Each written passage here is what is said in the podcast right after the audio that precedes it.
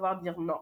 C'est important de savoir dire non. Oh, ouais. Euh, on a tendance à oublier, euh, se forcer un peu pour pouvoir aider les autres, mais on ne peut pas, on ne peut pas. Ça va un peu avec le premier, avec prendre soin de soi, mais là, c'est plus radical. Ouais. C'est prendre soin de soi en disant non pour notre santé mentale. Hello, c'est Tian. Bienvenue sur You, le podcast qui va vous parler d'accomplissement de soi dans ce monde de fous.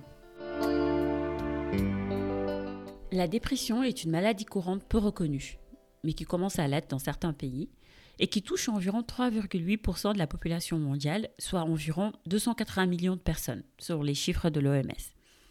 Lorsqu'elle devient récurrente, maltraitée ou suivie, elle devient une maladie grave, entraînant un mal-être sur tous les plans, personnel, professionnel ou scolaire. En général, elle peut conduire au suicide.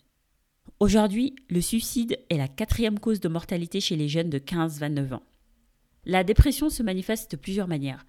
Prise de poids ou perte, selon les individus. Humeur changeante, nervosité, pensée répétitive à la mort, insomnie, douleur, fatigue, et parfois notre organisme réagit autrement quand on est dans un déni. La liste des symptômes est exhaustive. Différents schémas pathologiques ont été constatés. Le trouble dépressif à épisode unique, la personne vit son premier et seul épisode.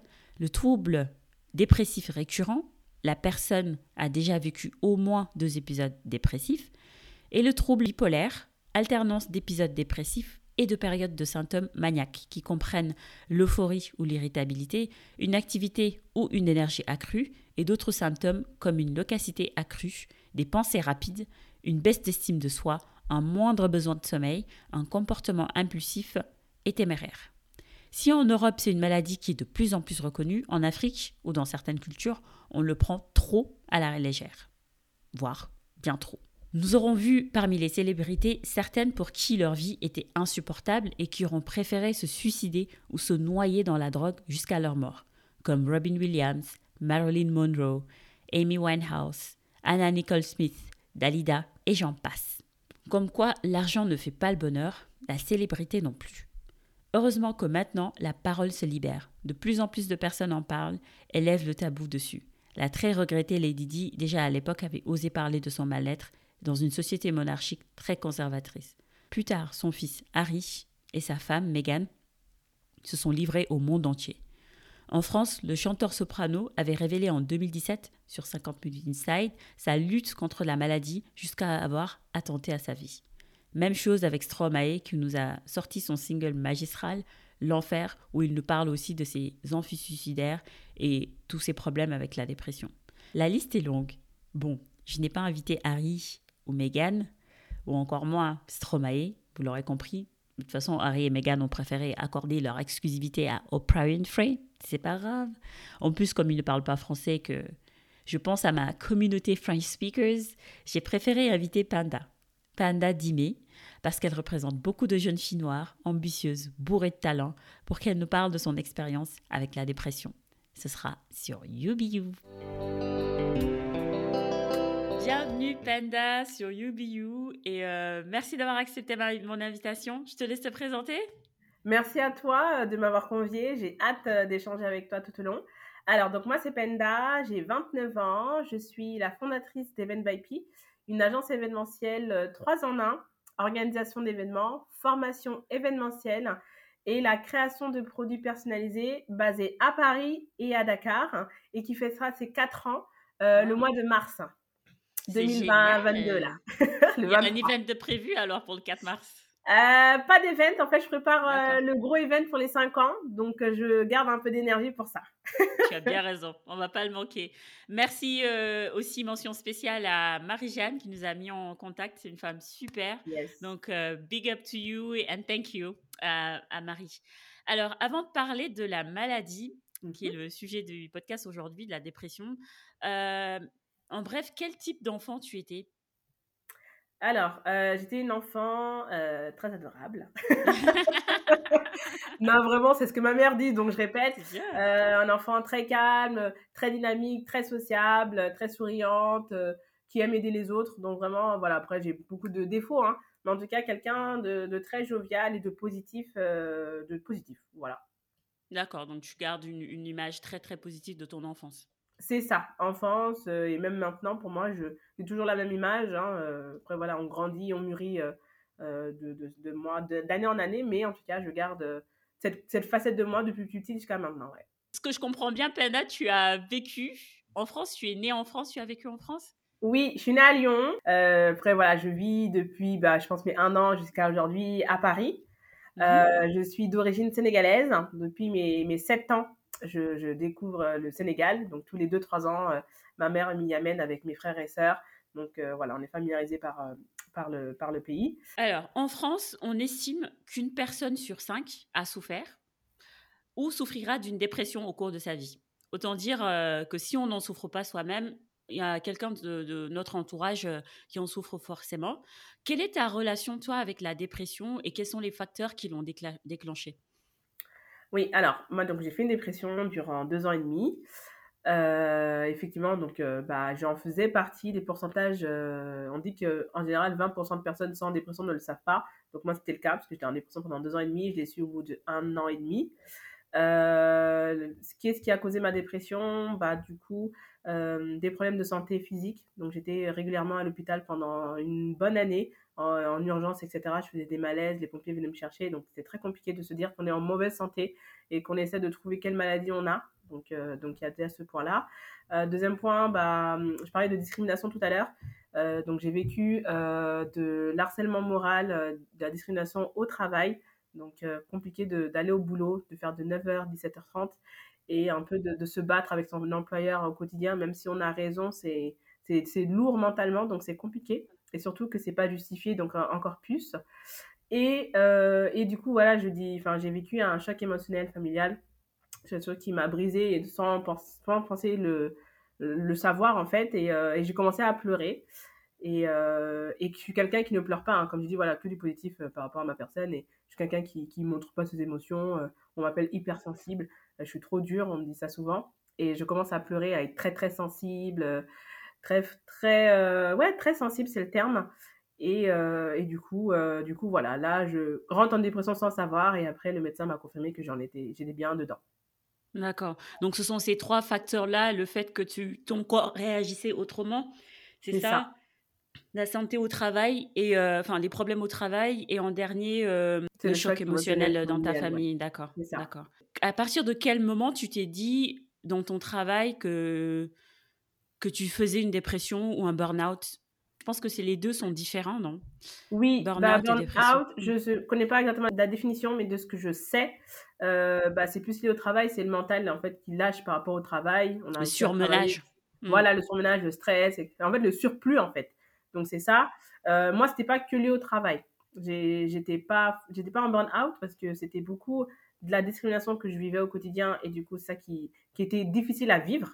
Donc ça va être ça.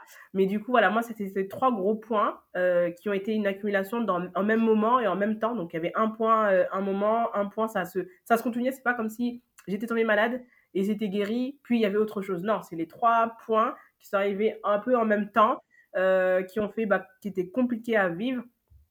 Par exemple, j'avais pris aussi, j'avais commencé à être un peu en surpoids. Je suis pas très grande de taille, je fais 1m60. Euh, je sais plus combien de kilos je fais, mais j'avais pris 15 kilos. Euh, donc, je commençais vraiment à être en surpoids par rapport à ma taille. Donc, c'est tous ces points-là, en fait, qui se sont accumulés tout le long de la période. Et euh, je voyais, en fait, je voyais plus rien. L'événementiel, euh, donc, comme je l'ai dit, je, je travaille dans l'événementiel et c'était en stand-by à cause du Covid. Donc, sur 2020, plus de 10 événements annulés. Donc, c'était tous un petit tourbillon négatif autour de moi qui ne, se, qui ne finissait pas, en fait. Et je me dis, mais pourquoi il y a tant de négativité autour de moi? Et ça ne s'arrête pas. Et surtout, euh, j'arrive pas à trouver le bout. Donc, en fait, c'était négatif sur négatif sur négatif. Et là, j'explique les gros points clés, mais il y en a d'autres. Et c'était du, négatif en permanence, euh, bah, jusqu'à savoir que je suis en dépression et que là, bah, le négatif ne se finit pas, quoi. Surtout quand tu es dans le déni, comme tu disais, où tu te dis, très forte euh, et tout ça, et bah forcément ton corps a réagi en fait. Là, c'est ton corps qui s'est manifesté ou pendant un an tu n'allais pas bien. C'est incroyable, hein, comment les deux sont, sont liés. C'est ça. Je pense même à la maladie peut-être à être physique, ça a peut-être joué mon corps. En fait, aujourd'hui, je sais que le corps parle beaucoup. Il faut écouter son corps. On tombe malade et ce que j'ai appris comme mot clé, c'est maladie. Mal a dit maladie à, au genou, maladie à la tête, etc. Et c'est vraiment ça que j'ai découpé. En fait, mon corps, il parlait, il parlait, il parlait. Euh, je pleurais, donc euh, je m'en rendais pas compte. J'étais souvent énervée, etc. J'avais, j'étais fatiguée, j'avais des maux euh, sur tout le corps. Et en fait, je me rendais pas compte. Et en fait, c'est le corps qui vous parle avant que ça agisse sur le mental. Et après, le mental, là, prend le dessus. Et euh, de préférence, euh, avoir une maladie physique qu'une maladie mentale. D'accord. C'était ma prochaine question en fait. Comment se manifeste la dépression chez, chez toi? Tu l'as un peu euh, cité tout à l'heure. Prise de poids, euh, pleurs. Et il y avait quoi d'autre? Donc prise de poids, pleurs. Alors déjà, on va commencer par, euh, on se commence à se détester. Moi, j'étais beaucoup dans, je comprenais pas pourquoi je vivais dans mon corps. En fait, euh, j'ai beaucoup de problèmes, donc je me dis pourquoi moi? Les gens commencent par ça. Pourquoi moi? Je comprends pas. Euh, j'ai pas mérité ça. Euh, j'ai ça, ça, ça comme point. Mais on, commence à faire un, point sur sa vie, mais négatif du coup, parce qu'on comprend pas en fait. Donc euh, incompréhension totale de la situation, des situations. Ensuite, on commence à bah, pleurer. Donc là, on rentre dans des pleurs. Donc on est agacé, on est énervé, on est frustré, on ne trouve pas de solution rapidement, etc. Donc euh, voilà, ça nous met dans cet état-là. Ensuite, euh, les pleurs se prolongent à de la tristesse. Donc on pleure, on est triste. Moi, j'étais triste permanent. En fait, j'étais triste comme si j'avais perdu quelqu'un tous les jours. J'étais en deuil. Pour moi, j'étais en deuil complètement. Je pleurais. Pour moi, j'ai perdu quelqu'un. Limite, bah, le quelqu'un, je ne connaissais pas, mais pour moi, c'était tous les jours de, un deuil. Ensuite, après ça, bah, on rentre dans des pensées négatives. Donc là, on est là, pourquoi on est en vie, pourquoi on est encore là, euh, ça sert à rien d'être en vie, euh, je sers à rien, etc. Donc on se dénigre en permanence. Et ensuite, on finit par des pensées suicidaires. Et là, on se bat entre euh, est-ce qu'on reste en vie ou est-ce qu'on se suicide? Donc voilà. Ah ouais. Et est-ce que tu as tenté? Est-ce que tu as essayé d'en finir? Euh, tenter au sens large, non. Mais les idées pour le faire, oui. Donc, je ne suis pas allée jusqu'à me... Parce que, par exemple, je suis une personne qui aime beaucoup le vide. Donc, euh, je pensais à me jeter dans le vide euh, d'un étage, d'un immeuble, etc. Pour te libérer. De... Ouais, mmh. voilà. Et puis, je suis une fan de, de sensations fortes, etc. Donc, j'ai toujours voulu faire un saut parachute, par exemple. et, euh, et c'était un peu ça. Je me dis, je me voyais pas me mutiler, je me voyais pas euh, prendre des médicaments. C'est pas du tout ma personne. Mais voilà, moi, c'était le vide. la chance pour moi, c'est que j'habitais au premier étage, donc c'était ridicule de se jeter au premier étage à part se faire mal. mes copines, quand j'allais, je me déplaçais, elles habitaient au deux, troisième étage, donc c'était aussi ridicule. Je me dis, c'est sûr que je vais jamais mourir à trois étages. Donc, je donc, rigole, mais regardais... ouais. non, mais oui, tu peux regarder, c'était marrant. Et du coup, euh, je regardais beaucoup, en fait, tu sais, les ponts euh, du périphérique, les ponts qu'on a. Euh, Mon Dieu. Quand, et en fait, à chaque fois, je passais devant. Et en fait, je planifie. En fait, voilà, j'étais dans la planification de savoir à quel moment j'allais le faire, comment j'allais le faire et comment ça allait se passer. Donc, euh, je suis pas allée jusqu'au bout parce qu'il y avait toujours ce. Bah, du coup, comme j'étais dans le vide, c'était le côté où euh, si j'y si arrive pas, donc si je ne me suicide pas, si je ne meurs pas de mon suicide, qu'est-ce qui se passe? En fait, c'était beaucoup cette crainte de l'échec. Ouais, en fait, c'est un nouvel échec. Euh, je vais être encore plus en dépression que, que, je le suis déjà. Déjà que je suis à un niveau euh, euh plus, plus, plus 100. Donc, plus 101, ça m'intéressait pas. surtout, bah, l'handicap, de me finir handicapée. Euh, physiquement, même mentalement, etc. Et surtout, bah, d'être en plus en dépression. Donc, donc tout ça qui, qui fait que j'étais plus en frein de le faire, mais j'avais trouvé la stratégie pour, pour me suicider, oui. D'accord. C'est incroyable. Ouais. Mais, ça me fait penser aux gens aussi qui se suicident dans les métros. D'aucuns disent que c'est plus pour se faire remarquer, mais je pense que c'est parce que ils se disent là, c'est catégorique en fait. C'est ça, c'est ça. Ouais, exactement. C'est maintenant et pour eux, ils savent que ça va être fatal, quoi. Pour être sûr qu'on va bien mourir et qu'on soit euh, devant des gens. Je pense que c'est vraiment pour euh, clouer un peu le, la, le mal qu'on a en fait en nous et surtout que se dire bah, vous étiez là et euh, bah, vous n'avez pu rien faire pour me sauver, quoi. C'est plutôt dans ce sens-là. Ça m'a aussi fait penser à, à l'ancienne la, à Miss USA, je ne sais pas si tu as entendu parler de ça, oui. qui c'est Chesley Christ. Moi, son histoire m'avait beaucoup marqué parce que entre ce qu'on euh, montre sur les réseaux sociaux et ce qu'on vit dans la réalité, c'est deux choses quoi. La meuf, elle était super souriante, super Ouais. aimable avec tout le monde, alors qu'elle vivait un mal-être qui lui était insupportable. Sa vie lui était non, non. insupportable quoi.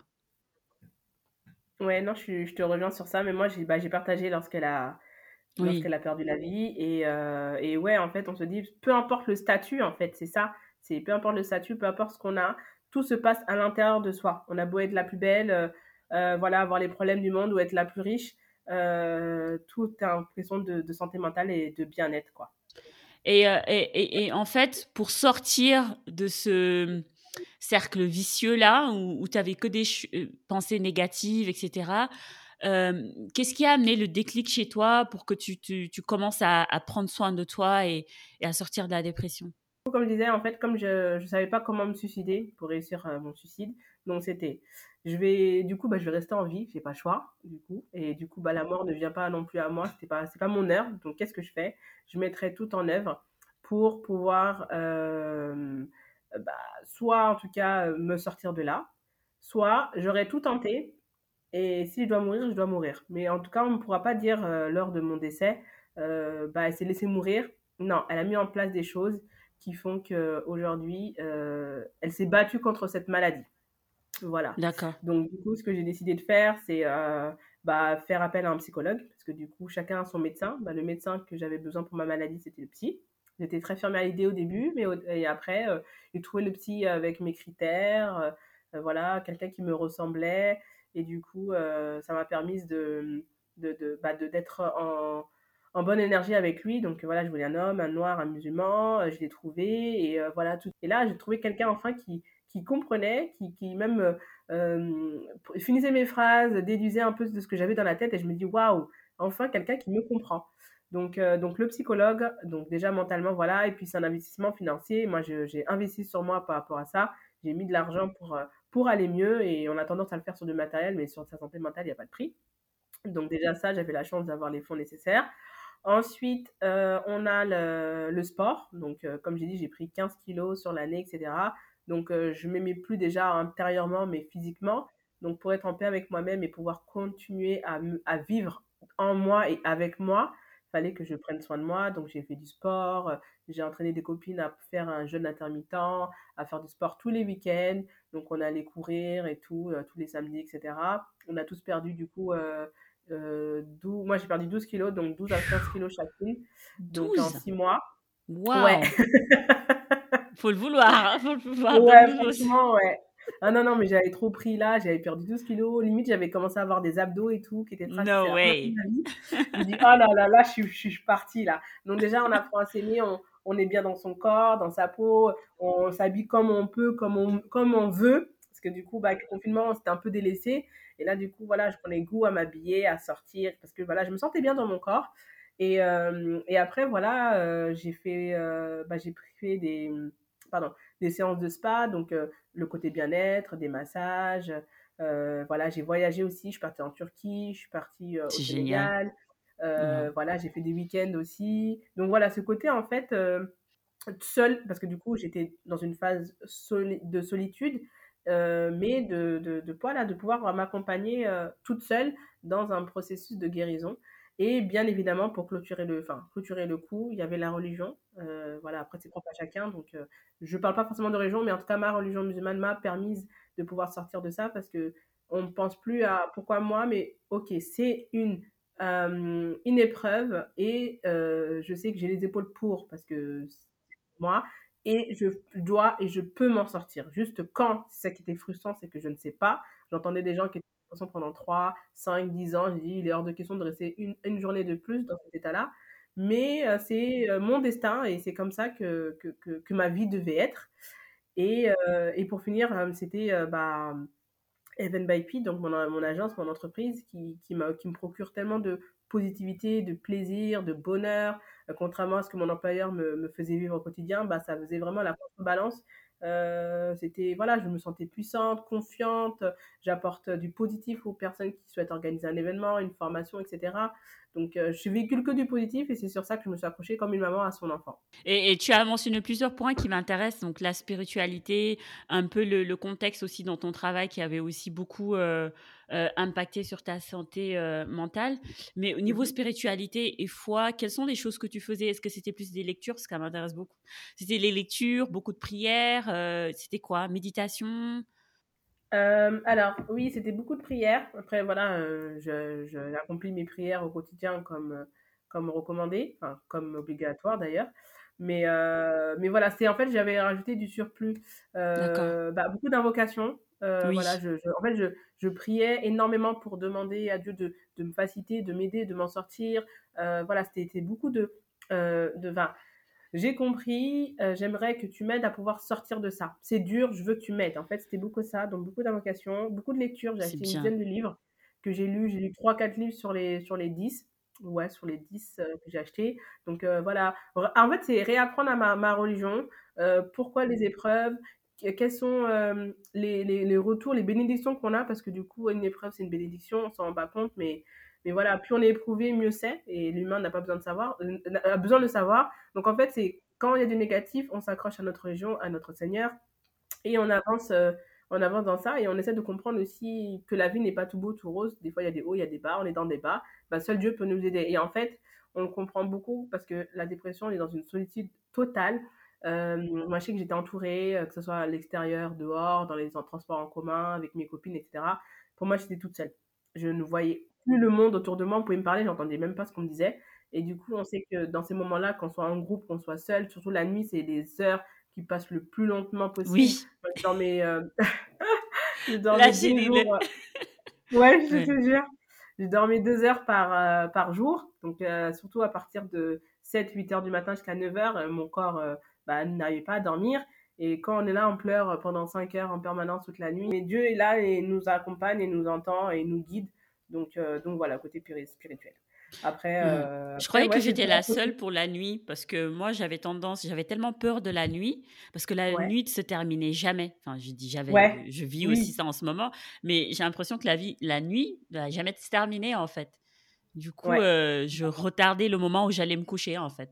J'allais me coucher vers les 3h, 4h du matin.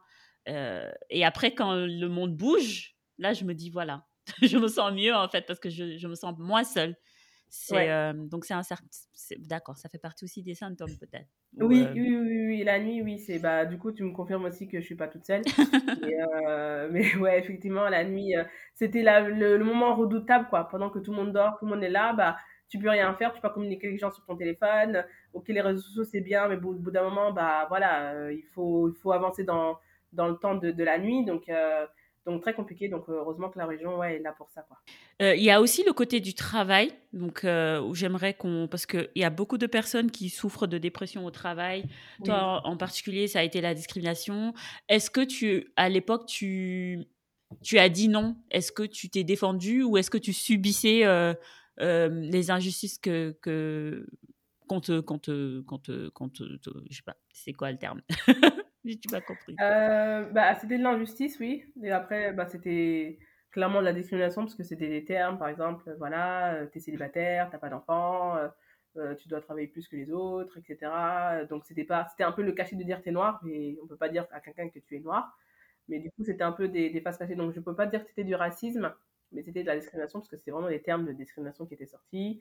voilà, après, travailler dans un grand groupe, dans la finance, être quatre en euh, pardon, et être dit, dit noir en comité d'entreprise, euh, on comprend vite que voilà, on, wow.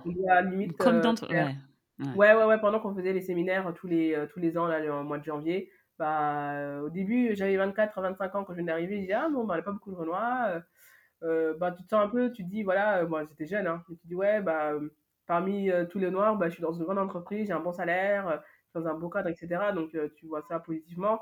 Et plus tu avances, plus tu comprends que c'est juste euh, le quota, quoi. C'est vraiment le, voilà, le quota. C'est vraiment, euh, voilà, on est le quota. Et, euh, et oui, oui, c'était concrètement la discrimination. en fait, ça a commencé avec un changement d'entre, de, excuse-moi, de responsable.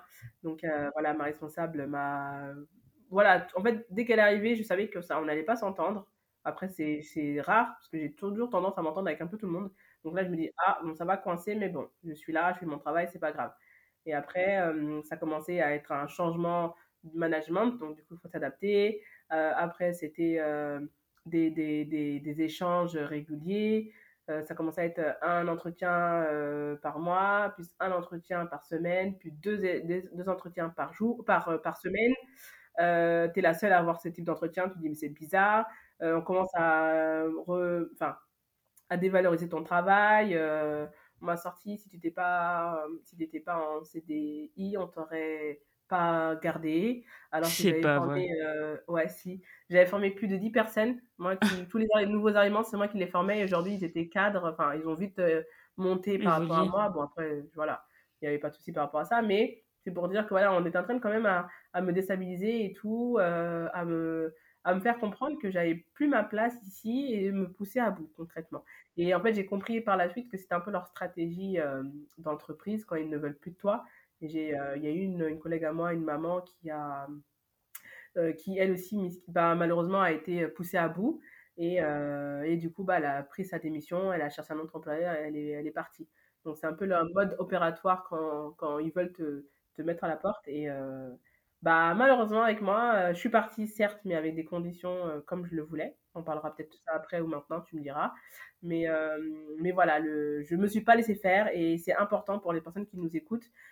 si vous avez des, des, problématiques au travail, faites-vous accompagner. Moi, j'étais accompagnée par une, une agence MADRH privée. Vous pouvez retrouver sur Instagram qui m'a accompagnée en fait, qui est DRH privé, donc qui travaille, enfin qui est DRH, mais du coup, elle, elle est, elle est le, bon côté, donc votre côté, du coup, elle vous donne les billes pour, pour, pour pouvoir répondre et avoir les arguments face à notre employeur, avoir des choses structurées, carrées, à, l'écrit.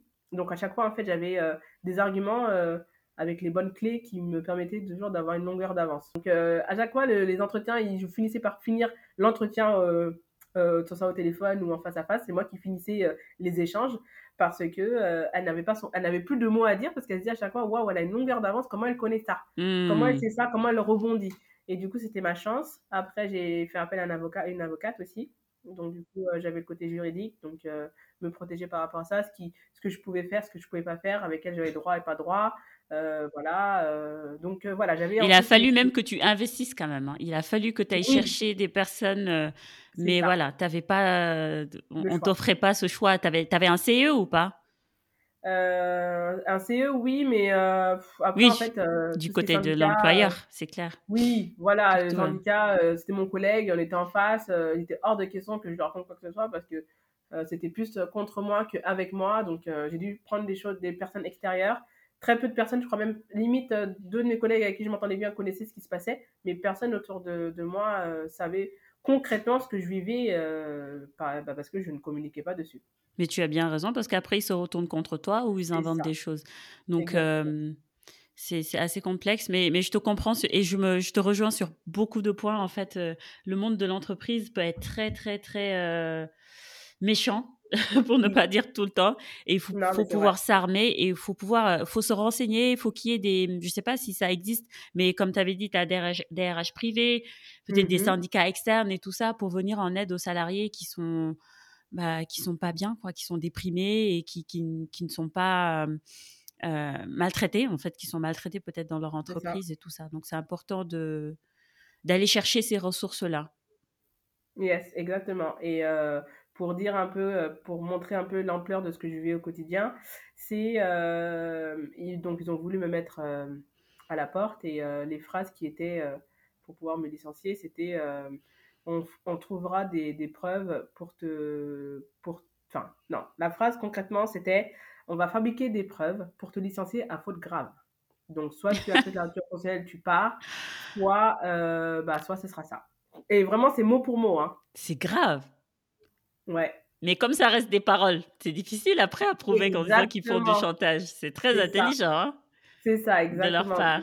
Euh, donc, déstabiliser. Et du coup, voilà, heureusement que j'avais ces forces-là pour pouvoir rapidement euh, pas me laisser faire parce que bah, j'aurais pu partir et me dire bah, j'ai peur, euh, ils vont fabriquer, je, je peux faire m'en aller, sinon je me fais virer. donc voilà.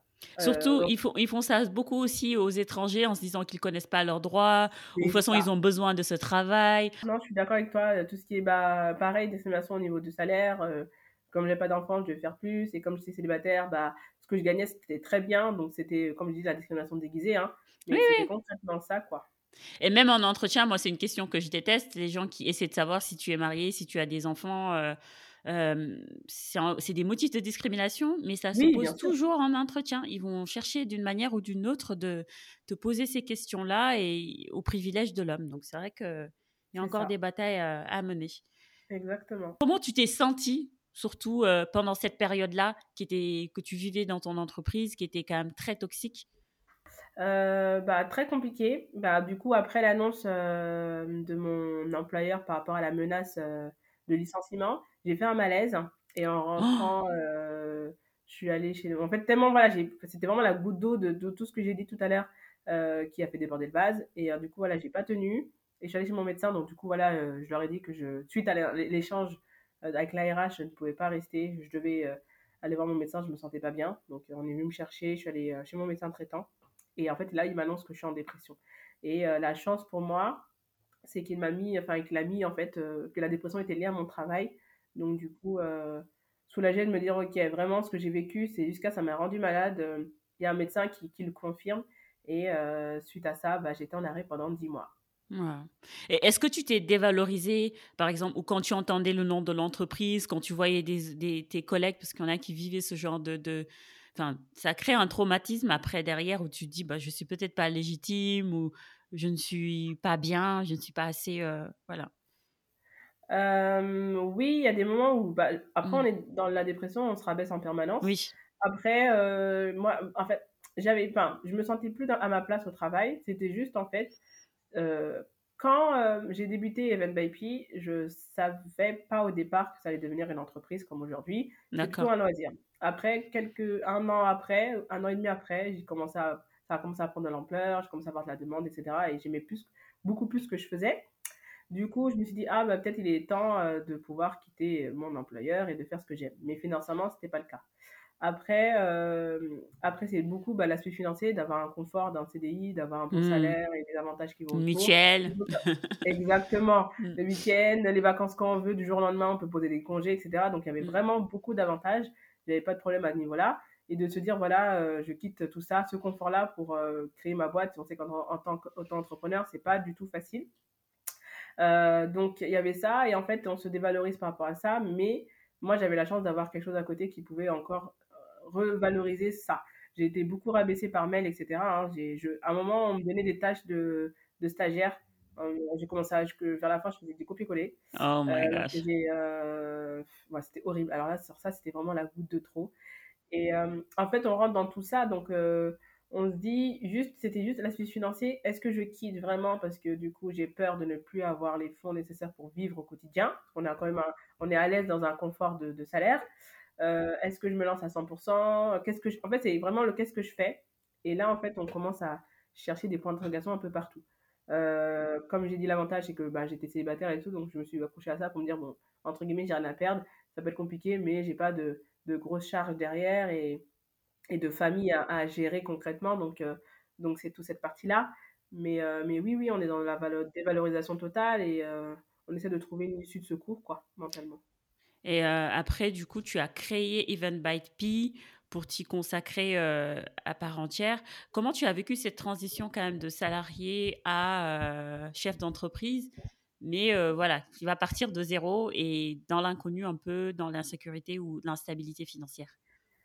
Bah, Concrètement, la dépression mmh et tout ce qui s'est passé de négatif, là, comme je l'ai cité tout à l'heure, mmh.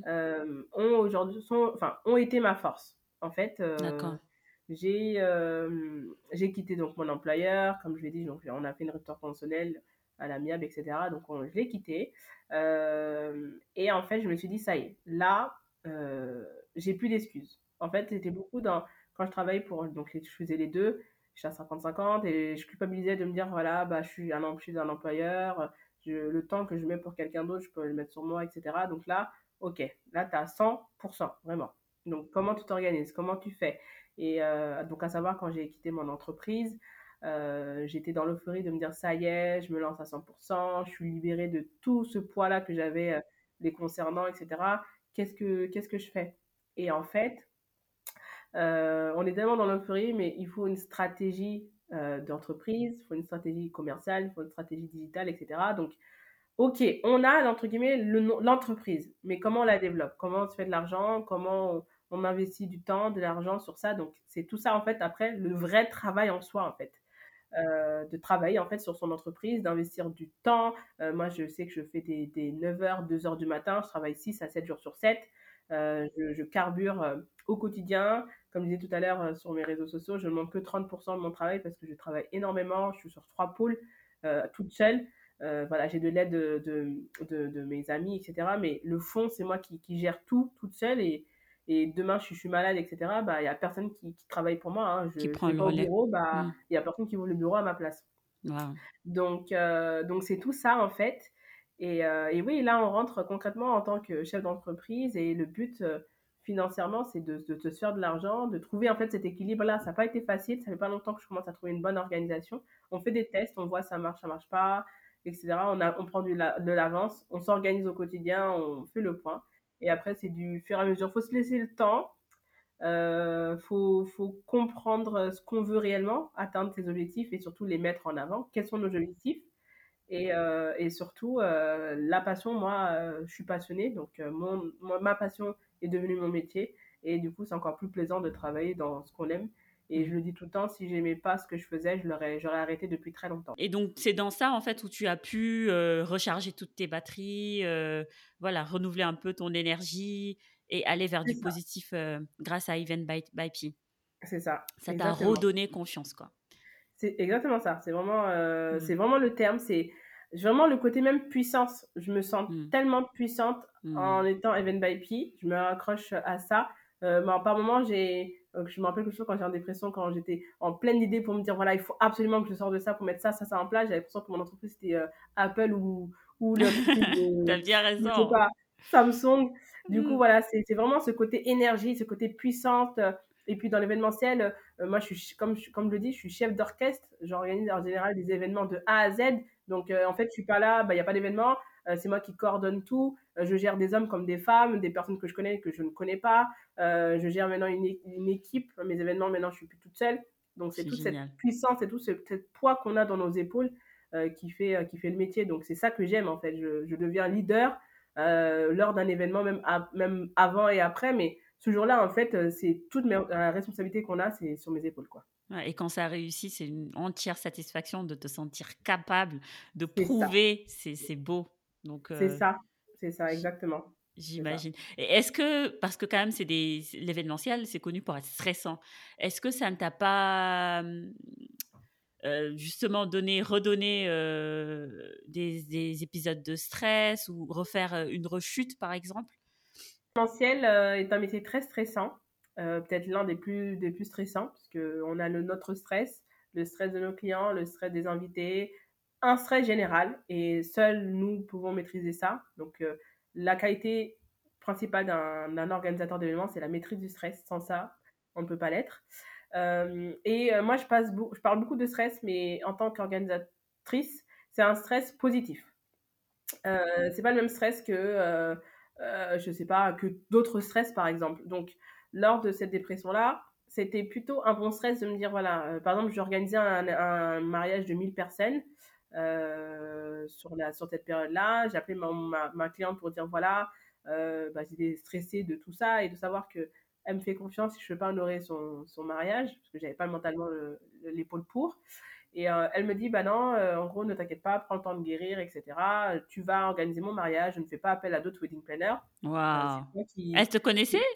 Non, du tout. Du tout, du tout, du tout. C'était vraiment un, prospect qui est devenu une cliente, qui est aujourd'hui devenue une amie. Euh, j'échange avec elle régulièrement. On doit se voir dans quelques jours. C'est beau. Euh, on a créé ce lien-là. Et en fait, je me dis, waouh, j'allais annuler. Hein, j'allais dire, voilà, prends quelqu'un d'autre. Et en fait, quelqu'un qui, ne te connaît pas, qui te fait confiance, qui, qui veut que tu organises ton événement, malgré ce que tu as en tête. Et puis, elle connaissait la dépression. Elle me disait que je sais ce que un peu ce que tu fais, je connais ce que c'est.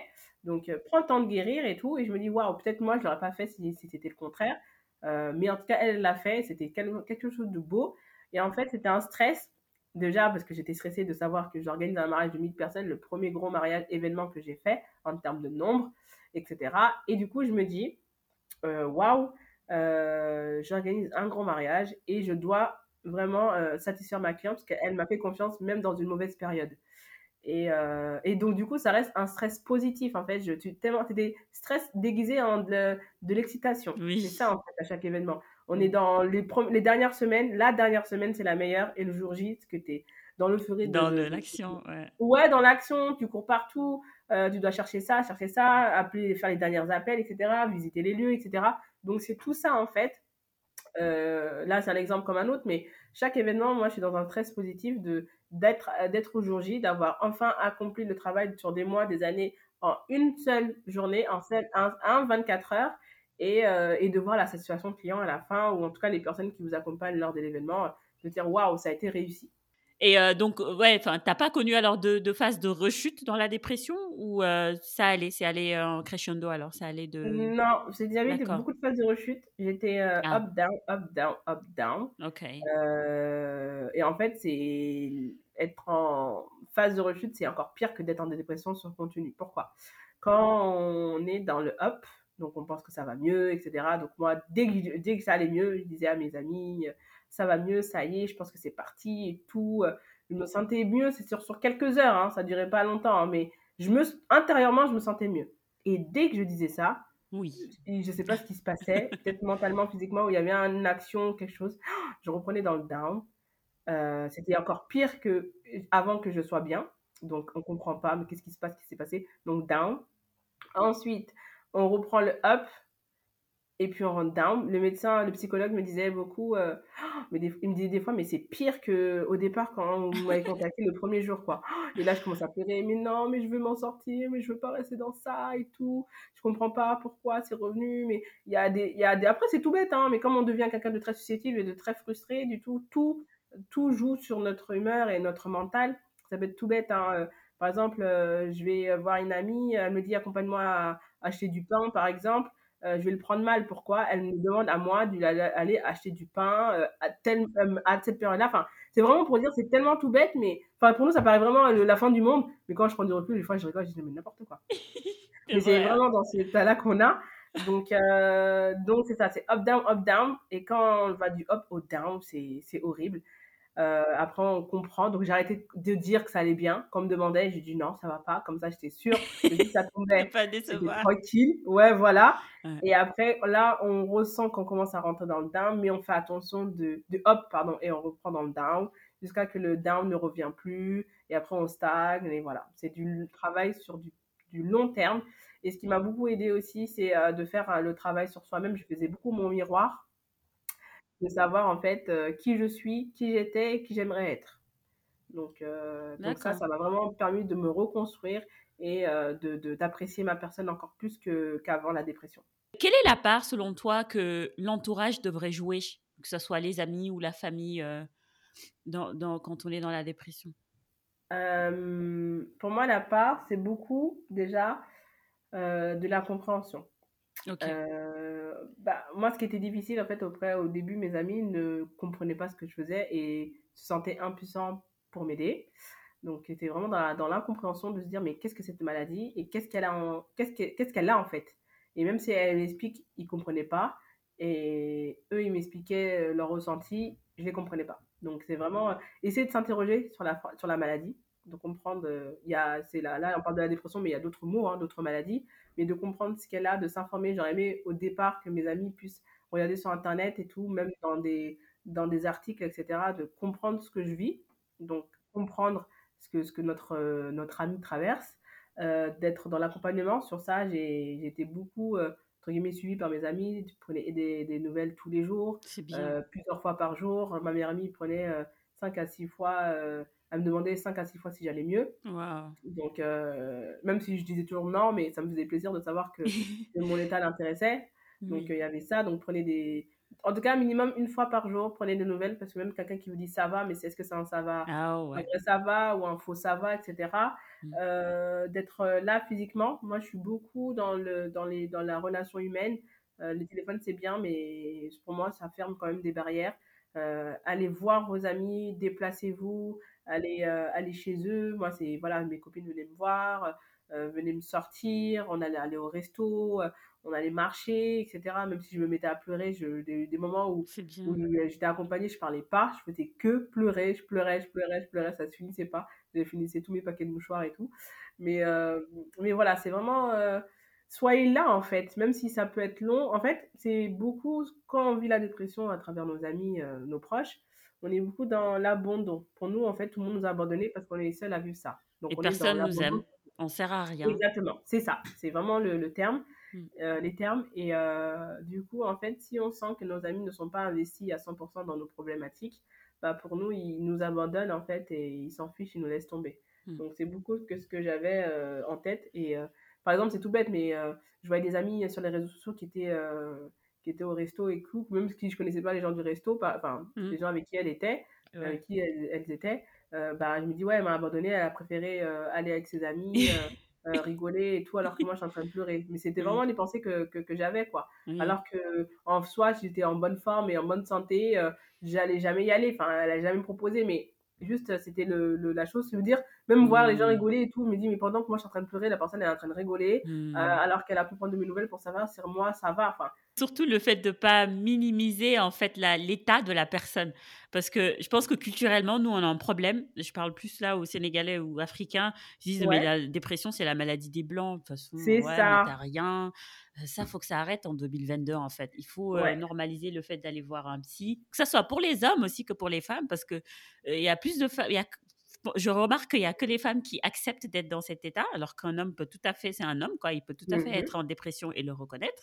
C'est ça. Mais euh, voilà, il y a ce côté euh, déni, en fait, de la société africaine ou afro, ou communauté afro, sur la dépression, qui va pas, qui me dérange. C'est ça. Non, mais moi, c'est ça, hein, c'était beaucoup euh, maladie de blanc. Mais moi, la première, hein, je connaissais pas la dépression, mais pour moi, tu étais quelqu'un de fragile et de fragile est égal blanc. Pour moi, c'était ça. Donc, euh, je pense que Dieu aussi m'a puni parce que je pensais ça. Et, euh, et du coup, ouais, on est, euh, on est dans ça et c'est ça. C'est non, c'est une maladie de blanc, c'est que c'est pas chez nous. Nous, on est trop fort pour ça. On a vécu des choses qui font que tralali, tralala. Et au final, non, quand tu le vis et quand tu le comprends, bah non, en fait, c'est propre à tout le monde. En fait, c'est pas que chez les blancs, c'est c'est chez tout le monde, c'est chez l'humain en fait. Après, à chacun son échelle, mais c'est humain. Quelles sont les choses à éviter absolument quand on est déprimé ou quand on est en dépression? Euh, Donc les quatre points à éviter euh, la dépression du coup. Euh, donc le premier point, ce serait de prendre soin de soi. Vraiment important de, après prendre soin de soi, c'est large, mais prendre le temps pour soi. C'est vraiment important. Moi, j'ai compris ce que c'était prendre soin de toi. Quand on me dit ouais, prends soin de toi et tout, je dis ah bah toi aussi, mais du coup, je savais pas vraiment ce que ça voulait dire. Là aujourd'hui, j'ai compris. C'est lâcher prise, se couper en fait un peu, penser à soi, euh, être un peu plus égoïste, être un peu plus dans son cocon. Euh, on n'est pas obligé forcément d'être présent dans tous euh, les événements, dans, dans, partout. Non, on veut prendre un temps pour nous, se retrouver avec soi-même. C'est vraiment ça le premier point. D'accord, donc ça, c'est les choses à faire, effectivement, quand on est déprimé. Ouais, c'est ça. Le Deuxième point, c'est le sport. Le sport, c'est vraiment quelque chose de vital et je pense que ça devrait être une obligation. On faisait beaucoup de sport en étant jeune et puis on a arrêté rapidement, mais en fait, ça doit être imposé dans notre euh, système de vie. Parce que du coup, ça va. On n'est pas forcément obligé de perdre du poids ou prendre du poids. Moi, je pensais que sport est égal à poids, perdre de poids. Non, on fait du sport pour le mindset, pour, euh, pour se libérer, pour bien transpirer, etc. Donc, euh, le sport. Ensuite, les voyages. après, tout dépend de, de l'aspect financier, mais on peut très bien voyager dans notre zone, changer, changer d'air, en fait, simplement, que ça soit euh, proche de nous, un peu plus loin, prendre l'avion, le train, le bus, etc. Euh, je sais que moi, j'ai suis sur Paris, mais je sais que par exemple, quand je vais euh, dans le 60 ou voilà, un peu plus à la campagne, on va dire à une heure de Paris, je me sens déconnectée et ça me fait un bien. Il faut que je prenne un, nouvel, un nouveau bol, bol d'air. Donc, c'est important. Donc, vraiment se déconnecter, mais en tout cas, partir. Que ça soit loin ou pas loin, sur du long terme ou du court terme. Même un week-end, même une journée, c'est important de, de faire et de revenir sur de bonnes bases. Mm. Et euh, le dernier point, je dirais de savoir dire non.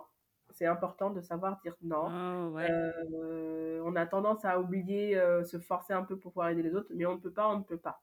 Ça va un peu avec le premier, avec prendre soin de soi, mais là, c'est plus radical. C'est prendre soin de soi en disant non pour notre santé mentale. Des fois, comme je disais tout à l'heure, le corps parle et parle mm-hmm. énormément. et en fait, des fois, en fait, on se fait du mal à soi-même sans, sans, sans savoir, en fait. On est là, on accepte tout et n'importe quoi, on dit oui pour faire plaisir, pour pas heurter la personne, etc. Mais est-ce que la personne l'aurait fait pour nous? Déjà à voir. Et surtout, en fait, on ne peut pas, le corps comprend, le, la, tête, la tête ne veut pas. Donc on, dit, on dit quand même avec notre bouche oui, mais notre tête dit non. Du coup, on fait des choses, euh, du coup, on fait l'action, etc. On le fait quand même. Et après, notre corps, enfin, ce qui, pense, qui est dans nos pensées descend sur notre corps et là se transforme en mots, en mal, en mal-être, en, même en migraine, etc. Parce qu'on a forcé notre tête à dire quelque chose qu'on ne voulait pas. C'est incroyable. C'est se respecter en fait. Ça fait partie De, de, se respecter. Exactement. Super. Tu avais décidé de parler de ta dépression en public. Je crois que c'était sur Brut où tu as dû faire de, pas mal d'interviews. Qu'est-ce qui t'a poussé à faire ça et quels sont les bénéfices euh, euh, que tu as tirés de, ce, de cette expérience? Alors, euh, oui, donc j'ai commencé à vouloir en parler. D'abord, j'ai créé ma chaîne YouTube, donc j'en ai parlé d'abord sur YouTube. Bah, qui est? Event by P. Event by P. Ouais, sur YouTube. Il y a une vidéo, une nouvelle vidéo qui va sortir normalement lundi. Ah, on va s'abonner là. Ah bah merci. Hein. Venez, venez. Je vais... Il y a un peu de tout, je parle de tout, de mes événements, de formations. Bah, du coup, je commence à la dépression parce que ça fait partie de mon histoire, etc. Donc, vous verrez un peu tout sur cette page-là. Euh, donc, j'ai dit, voilà, en fait, j'ai commencé à vouloir en parler parce que je me suis dit, en fait, euh, là, c'est tellement invivable. Et en fait, quand j'étais en dépression, il n'y avait aucun témoignage qui prouvait que je pouvais m'en sortir. Euh, quels sont les points, enfin, comment je peux aider les autres? C'est ça, ça. Moi, on m'a pas aidé en tant que tel par rapport à une vidéo, etc. J'aurais aimé me dire, OK, elle a une dépression, elle, va elle, est, elle est sortie de ça, je suis sûre que je vais m'en sortir. Et moi, en fait, quand j'étais dedans, je n'étais pas sûre de m'en sortir, en tout cas pas maintenant comment, de, de cette façon-là. J'ai trouvé moi-même les points pour pouvoir m'en sortir. C'est moi qui ai fait mes démarches toute seule. Euh, et du coup, je me suis dit non, c'est pas possible. Donc, euh, je vais aider les autres comme ça, euh, ça. Ça va les permettre de pouvoir guérir plus facilement et surtout d'apporter un bon, enfin, un point positif parce qu'aujourd'hui, ma dépression, pour moi, ça a été la meilleure des choses qui a pu m'arriver dans ma vie. Et je suis contente d'avoir vécu la dépression parce qu'aujourd'hui, j'en suis là et c'est grâce à ça. Et sans ça, je pense pas être là où j'en suis aujourd'hui. Donc, euh, vraiment un côté importé, positif et surtout en tant que noire, euh, mmh. musulmane, etc. On vit tous une dépression. Je suis pas blanche, donc euh, ça peut arriver à n'importe qui. Un mal pour un bien. Mmh. Voilà, c'est ça. Donc, mmh. j'ai commencé à en parler sur les réseaux sociaux, la chaîne YouTube. Je, me dis, voilà, je vais aider une personne. Puis, une personne, c'est bon. J'investis sur un, un vidéaste, etc. Je mets du temps j'aide une personne, ça, il ça, n'y a rien de mieux. Du coup, je, je me rends compte que j'aide une centaine de personnes. Je reçois plus de, de, de, 20, 10 à 15, ouais, 20 messages max par jour sur mes réseaux sociaux. Mhm. Euh, 1000 personnes aujourd'hui ont vu la vidéo en, en un mois. Euh, je me dis, waouh, c'est énorme. J'ai dit, en fait, c'est plus impactant que je le pensais. Moi, je voulais une, je reçois 10, mhm. 100 messages. Euh, et encore, entre les gens qui ne m'ont pas contacté, etc. Bon, voilà je me dis, ça a pris de l'ampleur euh, encore plus que j'aurais pensé. Donc, ah. euh, donc voilà, c'était énorme en fait. Et, euh, et que des messages bienveillants, je suppose ou Oui, que des messages bienveillants. Après, j'ai vraiment la chance sur les réseaux sociaux d'avoir une bonne communauté bienveillante. Je ne reçois jamais j'ai jamais reçu de, message négatif pour le moment et euh, je touche du bois. Oui. Euh, j'espère que ça va continuer ainsi. Mm. Mais voilà, que des personnes bienveillantes qui me remercient d'avoir partagé leur histoire. Il y a des gens qui m'envoient des notes vocales qui pleuraient pendant mes notes vocales. Vrai. Ont échangé par moi par téléphone. Euh, j'envoie des messages régulièrement à des personnes qui sont en dépression, qui ont besoin d'aide. Voilà, c'est vraiment que, que du retour. je continue aussi à avoir des messages. Tu peux me partager ta vidéo J'en ai besoin. Merci de me donner un espoir de pouvoir me vivre. J'ai fait énormément de live sur le mois de décembre et début janvier. Euh, plutôt plus sur le mois de décembre, pardon. Et, euh, et les gens m'envoient des messages pour me dire Ouais, j'ai appliqué tes conseils, je fais du sport aujourd'hui, j'ai vu un psychologue et depuis, depuis tes lives, ça va mieux. Euh, je, je lâche pas tes lives, etc. Bon, c'est, c'est tout ça en fait. Donc, je me dis Waouh, à mon échelle, j'ai aidé peut-être ouais, plus de 100 personnes et et ça me fait du bien de savoir que mon témoignage euh, bah, aide. Donc après il y a eu Brut, c'est ça, exactement. Après il y a eu Brut, euh, voilà, euh, j'ai les ai contactés, j'ai partagé mon, mon, témoignage avec eux. Donc ça aussi, aussi ça a plus impacté les personnes, bah, surtout plus en Afrique, parce que du coup c'est les messages de, de, plusieurs Sénégalais, etc., qui, qui m'ont écrit qui aussi vivaient la dépression. Et après, en tant qu'organisatrice, je me suis dit, bah, pourquoi pas faire un événement sur la thématique de la dépression, la santé mentale. Mhm. dans le large, et, euh, parce que c'est des événements qui n'existent pas et on en a tous besoin, surtout en période de Covid. Mhm. Du coup, donc, euh, j'ai organisé mon premier événement le 30 janvier 2022. Donc, la première édition du brunch et bien-être by. Donc, voilà, un événement sur la thématique. Euh, en fait, c'était vraiment un peu un événement en plateau d'argent, de pouvoir amener tous les acteurs, les personnes qui m'ont accompagné pour, bah, pour, la dépression, pour la dépression. C'est beau ça pour, euh, pour voilà, aller mieux. Donc, vous avez des psychologues, il y avait des, des, des coachs, il y, avait des, il y avait une séance de sport. Vraiment, en fait, tout, que, pardon, tout ce que j'ai vécu mm. en quelques mois, en années, que j'ai essayé de faire, comme j'ai dit, bah, je l'ai mis en une journée pour toutes les personnes qui étaient en dépression. Il y avait 70% de personnes en dépression et qui sont sorties grandies, qui m'ont écrit, qui, qui continuent à m'écrire pour me remercier d'avoir fait cet événement-là, qui se sentent changés, qui ont l'espoir d'aller mieux. Il y avait des témoignages de personnes aussi en dépression. Voilà, un, un événement très travaillé pour pouvoir euh, bah, aider les autres. Et du coup, l'événement se renouvelle à Dakar, donc euh, c'est dans l'exclusivité là. À Dakar, le... attention Le 27, 27 euh, mars, donc j'ai organisé un événement avec euh, ah. Travel Ziggy. On est deux sur l'événement et on parle de la santé mentale à la sénégalaise, etc. Et voilà, on fera un peu, voilà, notre échelle apporter voilà des, des, témoignages, des échanges et que les gens puissent voilà se libérer un peu parce que aussi en Afrique on en vit, on n'ose pas du tout en dire plus qu'ici. Donc euh, voilà, on casse un peu les, les, les barrières avec ça et j'apporte aussi bah, mon, mon édifice à tout ça. Et euh, voilà, je renouvellerai l'événement une à deux fois par an, que ce soit ici, que ce soit à Dakar. Donc, donc voilà, pour, sur la santé mentale et je porte euh, cet mmh. événement avec joie et avec le cœur pour, pour pouvoir aider les gens. Et pour terminer, je mmh. crée, euh, j'ai une création d'une association, euh, mmh. pareil pour, euh, sur la, la, dépression, pour, bah, pour mettre un point sur, sur ça. Et surtout, j'aimerais bah, avoir des fonds pour souvenir aux besoins des personnes qui souhaitent avoir un thérapeute, un psychologue ou autre et qui n'ont pas les moyens. Donc le but, c'est d'être en, en, collaboration avec des, des, des, des spécialistes. Et, en France et au Sénégal? Bah, pour l'instant en France, après j'aimerais bien l'élargir au Sénégal, ce serait le but. J'essaie mmh de voir l'ampleur, mais en tout cas pour l'instant en France. Mais voilà, le but concrètement, en tout cas dans, dans la santé mentale dans le large, donc le, voilà, m'élargir en tout cas un maximum par rapport à cette association. Mais voilà, c'est que les gens puissent euh, avoir l'aide les, les, les, qu'ils souhaitent par rapport à leur thématique. Pour s'en pour sortir. En tout cas, tu portes euh, très bien ce flambeau et on te soutient à fond. Euh, il en faut du courage, en fait, de dévoiler de, de soi-même pour pouvoir inspirer les autres et aider les autres. Et tu le fais magnifiquement bien. Donc, oh, euh, merci beaucoup, c'est Super proud of you. Je vais juste passer sur une série de petites questions avant de, de, de clôturer cet épisode. Euh, si on t'offrait la possibilité de, de, passer une journée, ou peut-être un déjeuner, ou de, un dîner avec quelqu'un, ça peut être un personnage historique ou célèbre du passé ou du présent, c'est toi qui choisis, ce serait qui? Il y a plusieurs personnes, mais du coup, comme je parlais beaucoup de business aussi, je pense que je parlerai avec euh, Rihanna. Ah, ouais. Euh, je trouve que c'est la businesswoman par excellence. Euh, voilà. Je trouve qu'elle ah. elle, elle, elle, monte les échelons. Bon, après, voilà, elle est connue, donc ça joue beaucoup, mais mmh aujourd'hui, voilà, c'est l'une des plus, les femmes les plus riches. voilà, elle a créé un empire et donc je pense que je vais m'asseoir avec elle pour qu'elle me donne quelques conseils. D'accord, super. Quel est le meilleur conseil qu'on t'ait donné dans ta vie? Ne lâche rien, c'est tout bête, mais ne lâche rien. Mmh. Euh, la détermination mmh. euh, et tu es la meilleure dans ton domaine. D'accord. Ça témoigne de la persévérance que tu as, de ta qualité de persévérance. Euh, ouais, c'est ça, ça. Le titre du podcast, c'est You Be You. Donc, ça signifie un peu être soi-même, rentrer en totale phase avec, avec soi-même. Mmh pour 2022, quel est, on va dire, ton objectif ou ta direction dans ce sens-là? Ah, le bien-être. Je prône le bien-être. je vis de bien-être. Et c'est vraiment ça. C'est tout est dans la tête et tout se passera après pour le mieux. En fait, après la dépression, on ne peut pas faire mieux que, que, prendre soin de soi. Donc, le bien-être sur 2022. C'est magnifique. Alors, du coup, euh, pour les personnes qui aimeraient te, te suivre, comment on fait? Les personnes peuvent me suivre sur Instagram tout d'abord.